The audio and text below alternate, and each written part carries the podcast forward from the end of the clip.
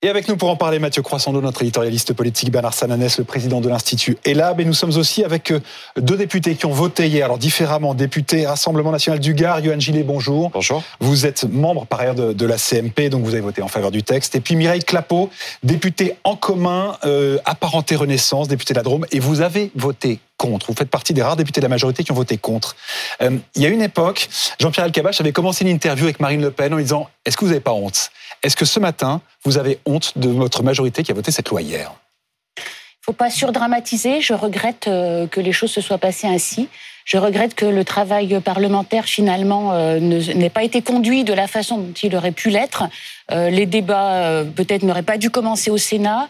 Ça aurait été mieux de commencer à l'Assemblée nationale. Après la commission des lois de l'Assemblée nationale, on avait un texte acceptable pour le courant de pensée que je représente. Et puis avec la motion de rejet, on a eu un accident et après le suraccident.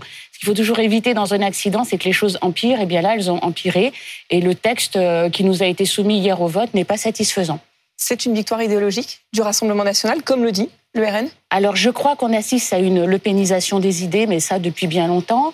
En même temps, je pense que le RN surjoue sa victoire parce qu'il oublie que dans les négociations âpres euh, qui ont eu lieu pendant la commission mixte paritaire et pour lesquelles d'ailleurs je remercie euh, nos négociateurs, il y a eu quand même des mesures conservées, euh, comme les mesures permettant la régularisation des travailleurs en tension. Donc je pense que le RN, comme toujours, euh, surjoue euh, parce que ça sert euh, ses intérêts. Mais malheureusement, j'ai entendu des choses qui montrent que le, les idées de Le Pen, la méfiance de l'étranger, ont gangrené les esprits. C'est pas simplement une lepénisation des idées, Johan Gillet, c'est une lepénisation de la loi aussi, si on, si on pousse la logique. Non, bah, c'est tout simplement une loi qui est maintenant plus ferme. Le texte que nous avons voté hier euh, eh bien, est ferme en matière de politique migratoire. Il n'est pas parfait, hein. très clairement, il faut aller plus loin et nous, nous disons que nous irons plus loin à l'acte 2 c'est-à-dire en 2027 quand Marine Le Pen pourra présenter aux Français un référendum. Mais effectivement, dans ce texte, nous avons réussi à imposer un certain nombre de sujets et à imposer un certain nombre d'idées, d'idées qui étaient contenues dans le programme de Marine Le Pen. Donc on s'en félicite, mais c'est pas euh, Marine Le Pen ou le Rassemblement national qui gagne là, c'est les Français. Parce que, je vous le rappelle, 80% des Français réclament une politique migratoire ferme. On va interroger Bernard Sananès dans un instant là-dessus, mais il y a quand même une mesure de régularisation des, travailleurs sans papier au cas par cas. Euh, je pensais que c'était une ligne rouge pour vous. On a quand même le sentiment qu'il y a un espèce de, coup politique, de piège euh, qui a été tendu à la majorité. C'est le cas? Non, on a réussi à influer et à modifier ce texte. Sur la régularisation, il s'est passé quoi? On a réussi à durcir la règle. En réalité, la loi qui a été votée hier est bien plus ferme et plus stricte que la circulaire Valls de 2012 qui s'appliquait jusqu'alors. Jordan Bardella, c'était hors de question la eh régularisation des sans-papiers. Mais évidemment, et d'ailleurs nous le disons euh, depuis bien longtemps, en 2027, dans le référendum, nous proposerons également, d'ailleurs, l'interdiction de la régularisation des clandestins, parce qu'on parle de gens qui ne respectent pas les lois de la République. Mais nous avions l'occasion eh bien, de faire en sorte de durcir les choses et de moins régulariser, parce que c'est cela euh, qui, qui, est contenu dans le texte. Et la circulaire Valls de 2012 est aujourd'hui balayée avec une règle qui est, qui est bien plus stricte, donc on s'en félicite, évidemment. On va écouter un des députés de la majorité qui ont voté contre le texte. C'est Sacha Houlier, qui était le président de la CMP, qui pense que tout ne va pas passer dans ce texte. Il y a de nombreuses mesures que j'estime, à titre personnel, comme contraires à la Constitution. Une trentaine d'entre elles. J'espère que le Conseil constitutionnel sera saisi pour délibérer. En tant que de la commission des lois à l'Assemblée, je, me voyais mal, euh, en plus du fait que j'ai un désaccord de fond, je le dis, et et, ça, Vous êtes l'aile gauche, ce qu'on dit. ça peut s'assumer. Moi, je, de, la Macronie. Je, suis pas d'accord avec des mesures Pasqua ou des mesures Sarkozy que j'ai combattu toute ma vie politique. Et je comprends que les collègues aient voulu euh, absolument une loi immigration parce qu'il y avait des mesures du gouvernement, 26 des 75 qui ont été adoptées, mais il y avait les 50 autres.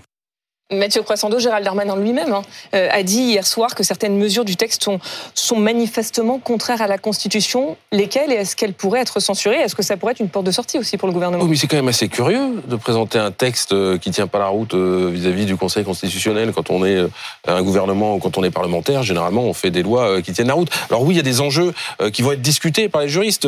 Il y a deux régimes qui sont créés d'une certaine façon pour toucher les prestations sociales selon que l'on est français ou étranger. Ça, ça va être forcément forcément discuté. C'est ce que le, le, RN revendique comme la priorité nationale dans la loi. La mesure sur la restriction du droit du sol aussi peut être discutée, même si on sait que par le passé, ça a déjà été le cas, notamment entre 1993 et 97. L'histoire de la déchéance de nationalité peut être aussi discutée par le, Conseil constitutionnel, puis toute une série d'articles qui pourraient être jugés comme des cavaliers législatifs. On se souvient, c'était le mmh. cas, vous savez, pour la fameuse transformation de l'aide médicale d'État en aide médicale d'urgence, qui a été sortie du texte, mais qui de toute façon n'y serait pas passée. Bernard Salanès, on sait qu'il y avait une double exigence un peu ambivalente de l'opinion vis-à-vis de, cette loi immigration. Euh, il y avait euh, une volonté de durcissement de certaines règles, et puis il y avait aussi une volonté d'intégration. Est-ce que là, on n'a pas un texte qui marche à cloche-pied? En tout cas, dans l'opinion, la les principales mesures étaient largement approuvées, et principalement les mesures de fermeté. Je vais vous donner deux exemples. La facilitation des des, de l'expulsion des étrangers en situation irrégulière en cas de non-respect des principes de la République, 88%. Le retrait du titre de séjour, l'expulsion des étrangers ayant commis un crime, 90%. Donc vous voyez derrière ces chiffres que ça dépasse d'ailleurs la seule majorité politique. Moi, je suis frappé d'ailleurs de constater le décalage entre le soutien dans l'opinion de ces mesures, qui attend des mesures effectivement de fermeté, et le débat euh, politique qui est beaucoup plus, euh, beaucoup plus clivé. Mais vous avez raison, il y a un sujet sur lequel il y a une forme de pragmatisme, c'est la question des métiers en tension. Pourquoi D'abord parce que les Français savent bien et connaissent bien la situation de ces métiers qui ont des difficultés à recruter. Deuxièmement parce qu'il y a une proximité humaine avec des situations, avec euh, des gens qu'on connaît. Et troisièmement, et c'est très important, parce qu'il y a le sentiment que euh, l'immigré de l'étranger qui travaille, c'est déjà intégré et par ailleurs qu'il contribue au modèle social. Et donc cela fait tomber une des critiques qui était très forte, une des associations, des représentations très fortes de immigré égal quand on travaille, on n'est pas dans la même situation. Ça explique la forme de pragmatisme des Français sur cette question. Mais encore une fois, c'est bien la demande de fermeté qui demeure. Mireille Clapeau, Emmanuel Macron va s'exprimer ce soir. Il va prendre la parole sur France 5 dans cet à vous, euh, avec un enjeu de taille, essayer de rétablir l'unité dans cette majorité euh, fracturée. Qu'est-ce que vous attendez de cette prise de parole? Alors, Le président de la République, il est légitimement élu. Euh, mais il faut que le Parlement euh, soit respecté aussi, soit davantage respecté. Il y a un équilibre des pouvoirs. Et moi, je trouve que nous devrions avoir plus d'équilibre et plus de respect du travail parlementaire. Euh, je, je, suis, je fais partie des gens, des députés qui euh, voudraient moins d'hyper-présidentialisation et que le président de la République donne un petit peu plus d'air euh, au gouvernement et aux parlementaires. Et je pense, pour reprendre les propos de monsieur, que le quotidien des Français, c'est, je dirais, par euh, l'intermédiaire euh, de la télé, des médias, euh, quelques cas de personnes qui ont fauté et qu'il faut effectivement expulser, reconduire à la frontière, mais c'est aussi l'aide soignante qui s'occupe des personnes en difficulté, handicapées ou très âgées, en perte d'autonomie, l'aide cuisine dans le restaurant où on va manger, le travailleur agricole. Je suis dans un département rural, la Drôme, qui vit beaucoup de, de l'agriculture, et donc il faut arrêter de fantasmer sur les menaces que représentent effectivement certains immigrés. Et il faut peut-être réconcilier la nation française avec euh, ces immigrés euh, qui, travaillent et qui font vivre aussi voilà notre ce que vous attendez. Euh, Gilles, même question. rapidement, Emmanuel Macron va donc prendre la parole ce soir. Il va sans doute tout faire pour se différencier de vous. Qu'est-ce que vous en attendez?